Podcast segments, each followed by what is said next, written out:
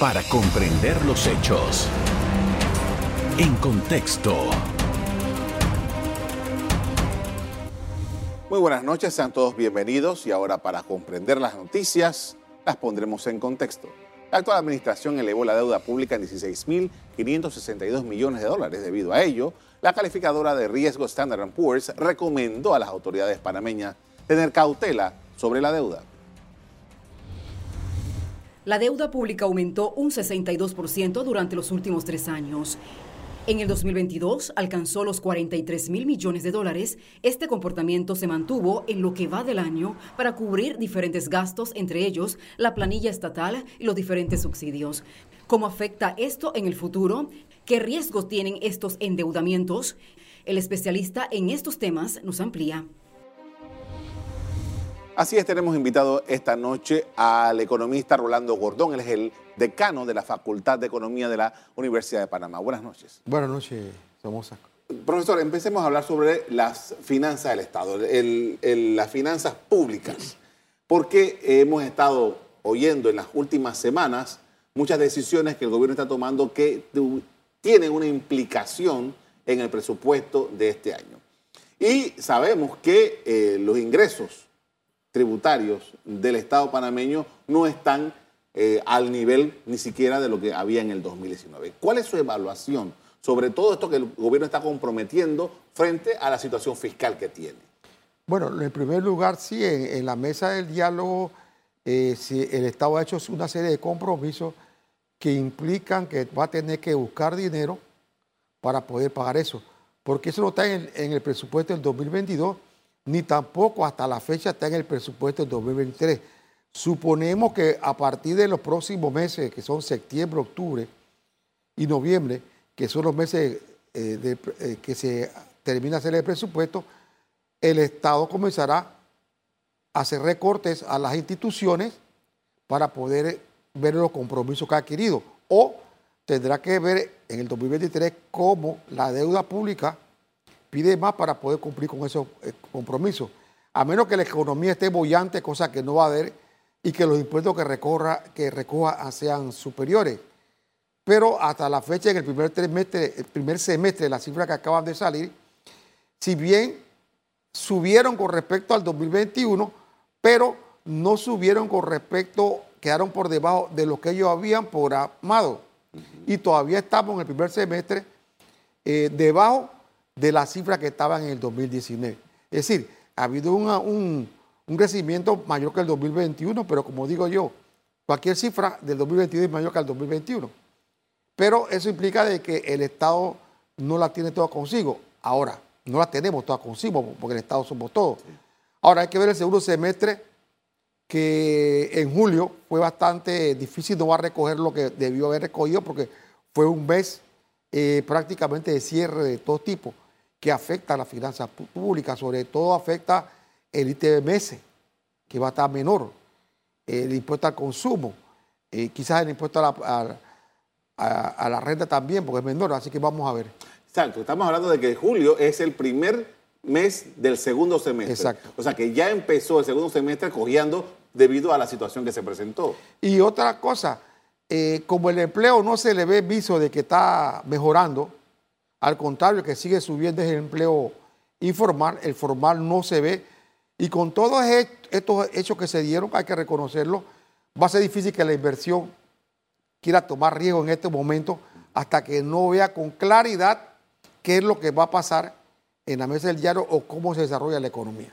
Ahora, estamos hablando de una mesa del diálogo que todavía sigue andando, la mesa única. O sea, por ahí pueden salir más cosas de las que ya se han acordado hasta ahora. Sí, y puede suceder que si el Estado no cumple, puede la gente volver a las calles, que ese es otro peligro que también hay. O sea, ahora mismo hay una gran incertidumbre, no solamente de las empresas, sino de la misma población. Estaba viendo que, eh, que los análisis que se han hecho sobre lo que piensa la población, eh, la gente tiene gran incertidumbre, la gente no cree que va a conseguir trabajo, la gente no cree que la situación del país va a estar mejor en los próximos años. Esa encuesta que acaban de, hacer, que es importante porque nos revela en verdad cuál es el comportamiento o qué está pensando el panameño. Ahora, Panamá ah, en los últimos años, en los últimos 20, 22 años, ha estado muy cómodo eh, en sus finanzas públicas porque lo que no recibe a través de los ingresos corrientes eh, o los ingresos tributarios, quiero decir, lo han venido compensando con los ingresos del Canal de Panamá, con las empresas privatizadas parcialmente. En fin, una serie de ingresos adicionales que tiene el Estado que no van directamente con impuestos.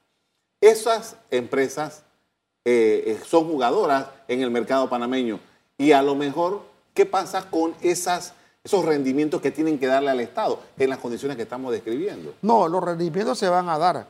Eh, por ejemplo, los rendimientos de la compañía eléctrica, de las comunicaciones y sobre todo el canal de Panamá se dan. El grave problema que tenemos, tenemos es que con ese rendimiento que tiene, por ejemplo, el canal de Panamá, se paga, se va, va a la bolsa general del Estado. Y ese dinero lo podemos utilizar para pagar la deuda, para gasto corriente, eh, eh, qué sé yo. Lo que eh, está pasando es que el canal de Panamá, en el caso que es donde más dinero, el canal de Panamá no está contribuyendo al desarrollo del país. Pues no se ve ese dinero, sino que ese dinero se puede estar utilizando para pagar la deuda, cosa que no debería. Entonces, esto, yo creo que también allí hay que analizar eso y ver cómo se logra que los ingresos del canal de Panamá sean utilizados para el, para el desarrollo del país.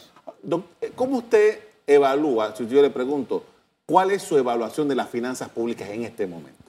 Bueno, la evaluación de las finanzas públicas en estos momentos, yo creo que como las cifras que han salido y lo que se está diciendo eh, eh, y lo que se ve es que estamos en peligro.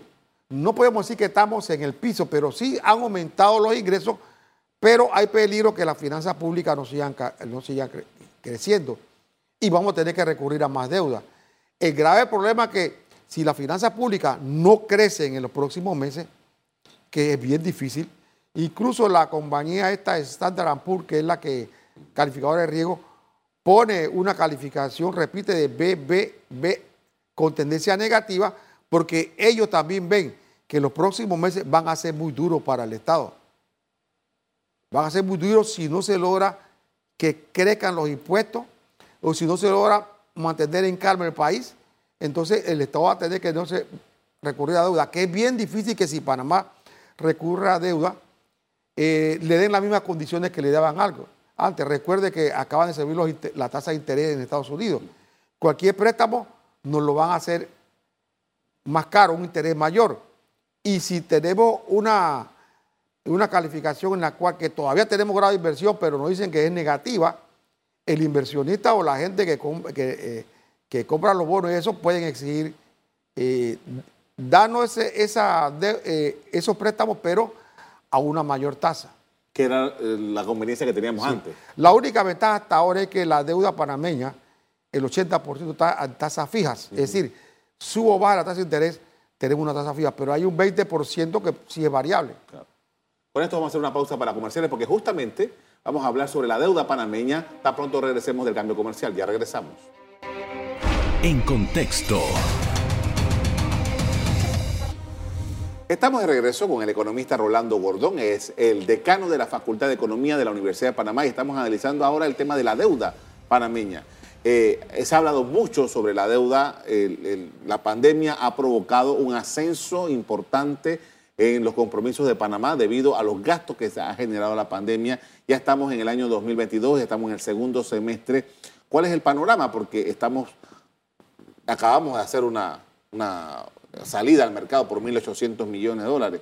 Deuda para pagar deuda. Exacto. Sí, lo que pasa es que nosotros teníamos que pagar este año 2022, según los presupuestados, unos 4.072 millones de deuda. Ese es el servicio de la deuda. de lo que es amortización del capital y los intereses, que el problema con los intereses que están subiendo a más de mil millones ya. Entonces, eh, eso, el problema está que como lo, se hace un presupuesto, cuando se hace el presupuesto, se toma en cuenta lo que hay que pagar, pero como por lo general lo que se recoge no da para un presupuesto de 27 mil, por ejemplo. Entonces, lo que hace el Estado que en el presupuesto pide cuánto va a pedir prestado para balancear el presupuesto. Entonces, eso es lo que estamos haciendo. Entonces, en esa medida, Pagamos la deuda, cuatro mil y pico de millones, pero además pedimos cuatro mil y pico de, nueva deuda. Entonces seguimos en un círculo que tenemos más de 20 años de tenerlo. Por eso es que la deuda no baja, porque siempre estamos buscando nueva deuda para pagar la vieja deuda, cosa que no debería ser, pero las condiciones del país, pues, eh, que se han dado últimamente, utilizamos la deuda para pagar la planilla, cosa que no se debe hacer, pero hubo que hacerlo por la pandemia.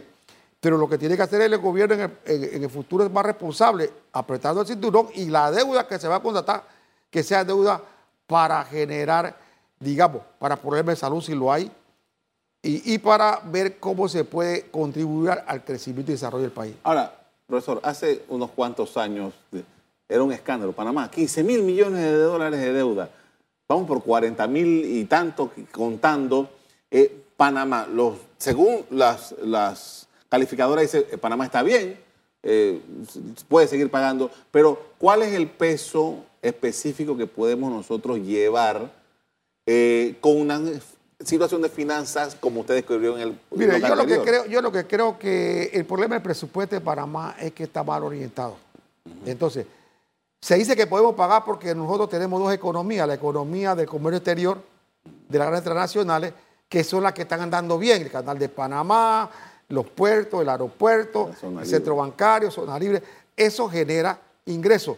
Pero los sectores que están a lo interno de la economía son los que están caídos agricultura, agroindustria, industria, construcción. Entonces, esas dos economías hacen que prácticamente si la otra genera, lo que estamos utilizando el dinero es para eh, paliar lo- los problemas que tiene la sociedad, porque nosotros no hemos podido desarrollar el país. Entonces, ese problema que estamos teniendo hace de que nosotros no, rompamos ese círculo que tenemos. Y que está, eh, que está haciendo es que Panamá se ve ante el mundo, y así lo veían, como un país que estaba en pobreza, como un país que tenía un gran nivel de desarrollo, porque vienen aquí y ven los grandes rascacielos, y ven eso, ven, ven el concreto, digamos, y los edificios. Pero si usted se pone a ver después eso, va a ver que no hay escuelas y no hay hospitales. Entonces, utilizamos dinero para hacer concreto de todo tipo y edificios de todo el mundo, pero no tenemos dinero para hacer escuelas, que es lo necesario, y hospitales para brindarle mayor calidad de vida a la población. Ese es el problema. Lo que sucedió demuestra que ante el mundo quedamos en descubierto, que somos un país que hablamos de progreso y de adelanto, pero mientras tanto nuestra población está luchando por tener una mejor calidad de vida. Ah, yo veía un reporte de, Standard Poor's, creo que era, sí, Standard Poor's, que decía, por ejemplo, que estaban haciendo las observaciones de lo que pasó. Y decía, Panamá tiene pendiente una serie de reclamos y que puede que esto se repita. O sea, las protestas que tuvimos puede que se repitan y eso tendría un Exacto. costo adicional. Sí, porque estamos hablando de pagar la deuda financiera y hay una preocupación del Estado, porque, porque es el Estado, todos los gobiernos, de pagar la deuda financiera. Incluso hay en la misma constitución de Panamá eh, cosas que dicen que hay que pagar la deuda. Está bien, nadie diga, pero nadie habla de pagar la deuda social, que es una deuda que pesa más, porque la deuda social es la que está afectando el país. Si la gente se fue a la calle, es porque la deuda social es grande. ¿Y cuál en qué consiste la deuda social? Cerca de la capital no tenemos ni siquiera agua. Todavía seguimos repartiendo agua eh, en, en grandes eh, camiones. Por allá por la comarca y esos sectores aledaños no hay luz eléctrica. Cuando la gente se enferma por allá, a veces tienen que salir en hamacas porque no hay hospitales ni centros de salud. Y así podríamos mencionar muchas cosas que son deuda social y en la cual el Estado no ha tenido preocupaciones, pero cuando salen, las fina- cuando salen las cuentas a nivel internacional, ah, no, Panamá creció 5 o 6%, está creciendo, pero está creciendo solamente en volumen que, que crece por, por los, digamos, las empresas que están generando eso, que son empresas transnacionales. Pero esas empresas transnacionales no tienen capacidad para arrastrar al resto de la economía. Son un mundo aparte. Clúster, Son que en- le llaman, ¿no? clústeros y enclaves, como un enclave que un enclave que está allí, genera riqueza, pero esa riqueza se va para afuera y no tiene capacidad de transmitir parte de esa riqueza a la población. Ese es el problema. Ahora, usted mencionaba hace un rato que, por ejemplo, en el presupuesto de este año 2022, 4 mil millones de, de dólares y sencillos estaban destinados a pagar deuda. Están destinados así. Están clasificados así. Y seguramente haya una cifra más o menos igual para el presupuesto de 2023. Exacto. Eh, esto, con todos estos endeudamientos, ¿qué significa? Eventualmente esa cifra pudiera aumentar el servicio de la deuda. de, no debería aumentar, pero como la economía se supone que crece, eso lo estoy diciendo, crece 5, 6% eh, de crecimiento que la gente lo ve a nivel internacional y todo como una gran cosa. Pero como yo digo, crece la economía, crece la producción, los ingresos, pero muchos de esos ingresos no llegan. Mira, el caso de, de, la minería ha crecido fenomenalmente, está, está, está importando más de 2 mil millones, pero ¿cuánto ese dinero le toca a los panameños? ¿Cuánto crece hacia acá? Todavía ni siquiera sabemos cuánto es el contrato. Se habló que nos iban a dar unos 300 millones, creo que no sabemos si eso se ha dado. Entonces, esas cuestiones... No ha ido, a la asamblea el contrato. No ha ido a la asamblea, entonces, ¿cómo, están pasando los meses? Entonces, esas son las cuestiones. Lo mismo que pasó con los puertos, que hubo que darle la concesión anterior. Entonces, tenemos una serie de, de riqueza que el que la está aprovechando son las grandes compañías transnacionales. Y es verdad que lo que le queda al país es muy poco. De ahí viene la protesta. Con esto vamos a hacer otra pausa para comerciales. Al regreso seguimos hablando sobre la situación financiera y la deuda pública en Panamá. Ya regresamos. En contexto. Estamos con el economista Rolando Gordón, es el decano de la Facultad de Economía de la Universidad de Panamá. Profesor, el con todo esto, entre las cosas que el gobierno se comprometió en, las últimas, en el último mes y sencillo, fue hacer un plan de austeridad y presentó 10 puntos que deben estarse ejecutando. Eh, ¿Cuál es la visión suya frente a lo que ha presentado el gobierno nacional? Bueno, mire, presentó un plan de austeridad, pero el problema es que ese plan eh, todavía la población no lo ve. O sea, mientras que ellos no ejecuten y demuestren que está eh, dándose, no podemos decir que está bien o, que hay dudas lo que va a suceder. Por ejemplo, el recorte de la planilla. La pregunta a mí es, ¿va el, gobierno en verdad a recortar la planilla en un año que es preelectoral como el 2023? Es una gran interrogante. ¿Lo harían? ¿Recortar planilla? Un 10% una... Estamos hablando que como 38 mil personas. Por, allí, si lo vamos al 10% está por allí.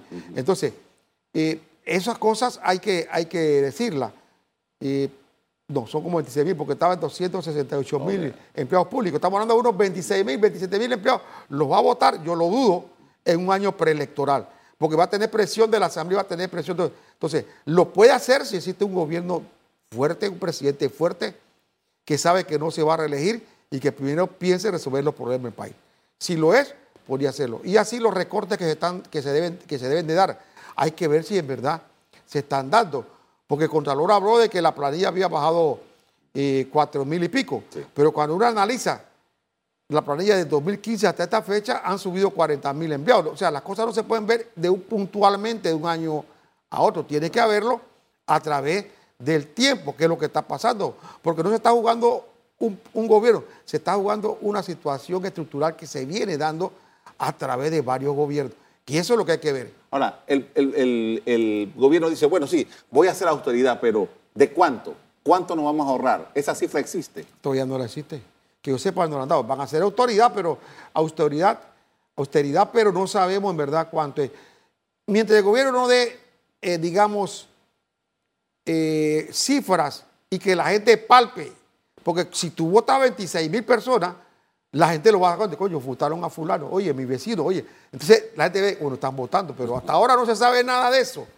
Y ese es uno de los problemas que, lo mismo que la planilla, pues, eh, la planilla sigue creciendo y no hay, no hay un plan todavía para resolver. Mire, el problema agrario, ¿no? Creo que ayer fue, o ayer fue que, el gobierno presentó una ley para el sector agropecuario que había prometido. Vamos a ver si esa ley en verdad resuelve el problema. Lo ponemos en duda, pero hasta ahora, ya faltándole dos años, que va. Ahora, por ejemplo, entre las cosas para reducir la planilla, el gobierno dice, bueno, voy a hacer un plan de retiro voluntario para las personas que ya están en edad de jubilación o que están pasadas, en muchos casos están pasados. Ya en el gobierno anterior de Varela también hizo un plan de esto, pero al final como que no hay mucha gente que se mete en estos planes. Bueno, mire, la verdad que no es la primera vez.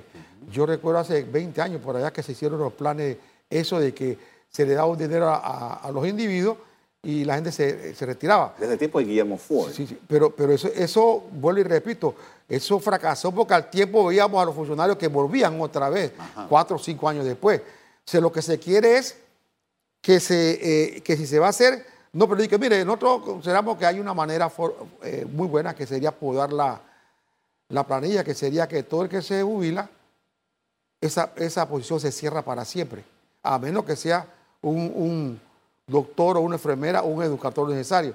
Y se podría ir con un plan por 10, 15 años, si se piensa como Estado, reduciendo la planilla. Eso se podría hacer. No perjudica a nadie, porque el hombre se jubila, usted cierra la posición, no la abre más, no está perjudicando a nadie. Pero el problema está que aquí se jubila la posición y cuando usted ve hay uno o dos nombrados. Ese es el problema. Y, y hay un, y hay un comodín que ut- utilizan los gobiernos que son los contratos temporales, ¿no? Te contrato por seis meses, por un año, y eso se va extendiendo, se va renovando cada año. Al final esa es una planilla paralela a la planilla estatal. Exacto. Eh, yo creo que, porque sí, porque tener 278 mil empleados públicos, más de un cuarto de millón, no se justifica. Se puede trabajar con menos. Usted va al ministerio, que usted va y encuentra 10 personas y están tres trabajando, los demás están ahí pajareando. Esas son cuestiones que se dan, que hay que ir poco a poco. El problema en Panamá es que el Estado mismo, las instituciones nuestras no son fuertes. No son fuertes, son muy débiles. Eh, no tienen la fortaleza que tienen en España o en otros países que el, que el empleado público toma medidas y sabe que si esas medidas van en contra de una empresa pero que son legales, él va a tener un respaldo. Claro. Pero aquí nadie se atreve a hacer porque sabe que no tiene respaldo y inmediatamente lo van a votar. Ahora, dentro del decálogo que presentó el gobierno hay ahorro de combustible, ahorro del uso de celulares, viáticos, dietas. ¿Esto cuánto peso tiene en un presupuesto? No sabemos cuánto tiempo. Yo lo único que le puedo decir es que en el caso de, de la planilla, la planilla se está llevando, y lo dijo la misma eh, ministra, un 86% del presupuesto del Meduca que queda para invertir. Y en el caso de las universidades, pues es cierto, se va hasta el 90% en lo que es eh, pago de empleados, profesores y administrativos, casi todas las universidades. Entonces, ¿qué pasa? Que lo que está quedando en los ministerios para resolver el problema, para inversión, es un 10% si acaso. Entonces, eso es lo que hay que ver también en cuanto a eso, porque si es una cifra irrisoria, por ejemplo, yo creo que sí, porque, lo, porque eh, eh, los, digamos, los, eh, los jefes tienen que tener celular pagado por el Estado, porque hay que pagarle la comida a los, a los legisladores. No tiene sentido que cada uno pague su comida, que cada uno pague su, su combustible, que cada uno pague, para eso se le da un buen salario, yo no veo cuál es el problema. Eso se puede cortar si, ahora, repito, eso se da si existe un presidente o unos ministros con la fortaleza para hacerlo. De lo contrario, el relajo va a seguir. Ahora, con esta descripción que usted me hace, yo me pongo a pensar en los proyectos, proyectos de infraestructura que también todavía están pendientes, que si el cuarto puente, que si la ampliación aquí, que si la carretera costanera, en fin, una serie de proyectos que estaban ahí pendientes. Eh, todavía estamos eh, viendo si vamos a hacer un túnel bajo el canal. Las posibilidades de financiar eso y que Panamá te- esté cómodo para financiar esas cosas. Bueno, lo que ha hecho Panamá en, en este gobierno y todo lo que se publicó iba a ser en llave en mano, que sale más costoso, porque como no tenían dinero, iban a hacer llave en mano. ¿Qué significa llave en mano? Que él dice a la empresa, construyeme un puente. Entonces la empresa hace el estudio, pone los materiales y al final dice, aquí está el puente y cuál tanto. Y ese puente sale más caro, porque el Estado no tiene plata. Eso es lo que se han hecho con los llaves en mano. Eh, que es una forma que no muy, eh, no muy transparente, pero a falta de dinero, eso es lo que está haciendo el Estado panameño. Ahora, al, al principio del gobierno de Cortizo se hizo la ley de la APP y supuestamente eso iba a ser la manera en que Panamá podía reactivar su economía porque ya venía de- desde antes de la pandemia venía bajando los Exacto. números. Pero eso no se pudo realizar, la pandemia no lo permitió y No, ahora ahí tenemos empresas No que lo están- permitió, pero sí hay empresas que ahora están diciendo que van, incluso se ha hablado de Odebrecht, que está interesada. Digo, bueno, pero ¿cómo vamos a poner a Odebrecht? Yo creo que hay que... Por, el, el problema no es solamente financiero, sino también de moral y de ética. Poner el ejemplo. Tú no vas a contratar a, empresas, por más que tengan dinero, a hacer actividades porque no van a dar el ejemplo. Pero bueno, aquí en el Estado, pues en lo ético ha quedado a tercero o cuarto aspecto, no lo toman de importancia, cosa que debía ser. Pero sí la situación del Estado eh, es bastante eh, difícil y va a ser difícil la situación del próximo gobierno. A eso iba. Porque eso va a ser bien difícil porque va a encontrar un país prácticamente semiquebrado y no va a poder hacer las cosas que pueda. 35, solamente con, la, con el interés de ser eh, candidato por la libre postulación hay 35 personas en este momento. Y eh, ya vendrán las, ele- las elecciones internas de los partidos políticos. Hay mucha gente que quiere gobernar Panamá. ¿Bajo qué condiciones? Bueno, mire, lo que pasa es que eso demuestra los 35 candidatos, no voy a hablar mal de nadie, pero las lanza candidatos, sabes que entiendo que tú no puedes tener posibilidades de ningún tipo, porque para ser presidente de un país se requiere tener toda una estructura que no la tienen ellos. Yo a veces pienso que o se es ingenuo o se quiere pescar el río revuelto. Porque yo no me imagino a un individuo que se vaya a lanzar a presidente si no tiene nada con qué, no tiene ni teléfono para comprar, para recoger las firmas. Entonces yo lo que veo es que ya la gente ha visto la presidencia de la República, ser diputado o ser eh, legislador o lo que sea, tener un puesto público por elección como un medio de conseguir riqueza. Y apuntan hacia allá. Yo me quedo sorprendido con 35 candidatos que usted los mira. ¿Qué perfil tienen? La mayoría no tiene perfil. Ni perfil académico, ni, ni perfil ético, ni, ni individuo haber hecho grandes cosas. No, entonces, la gran mayoría, no todos. Hay excepciones, pero, bueno, y repito, eso te está demostrando a ti el bajo, incluso a nivel cultural que tenemos. Porque también es parte de la cultura del individuo. Tiene que saber que él no puede y no tiene, ah, no, pero yo puedo hacerlo. Quizás pueda y quizás pueda negociar un, un cargo. Eso también puede ser. Le agradezco mucho, profesor, por habernos acompañado hoy para hablar de estos temas. Muy amable. Como no, para servirle. A ustedes, como siempre, las gracias por habernos puesto atención y como siempre los invito a que mantengan la sintonía en Eco TV. Buenas noches. Gracias. Para comprender los hechos. En contexto. Revive este programa entrando al canal 1 de BOD de Tigo.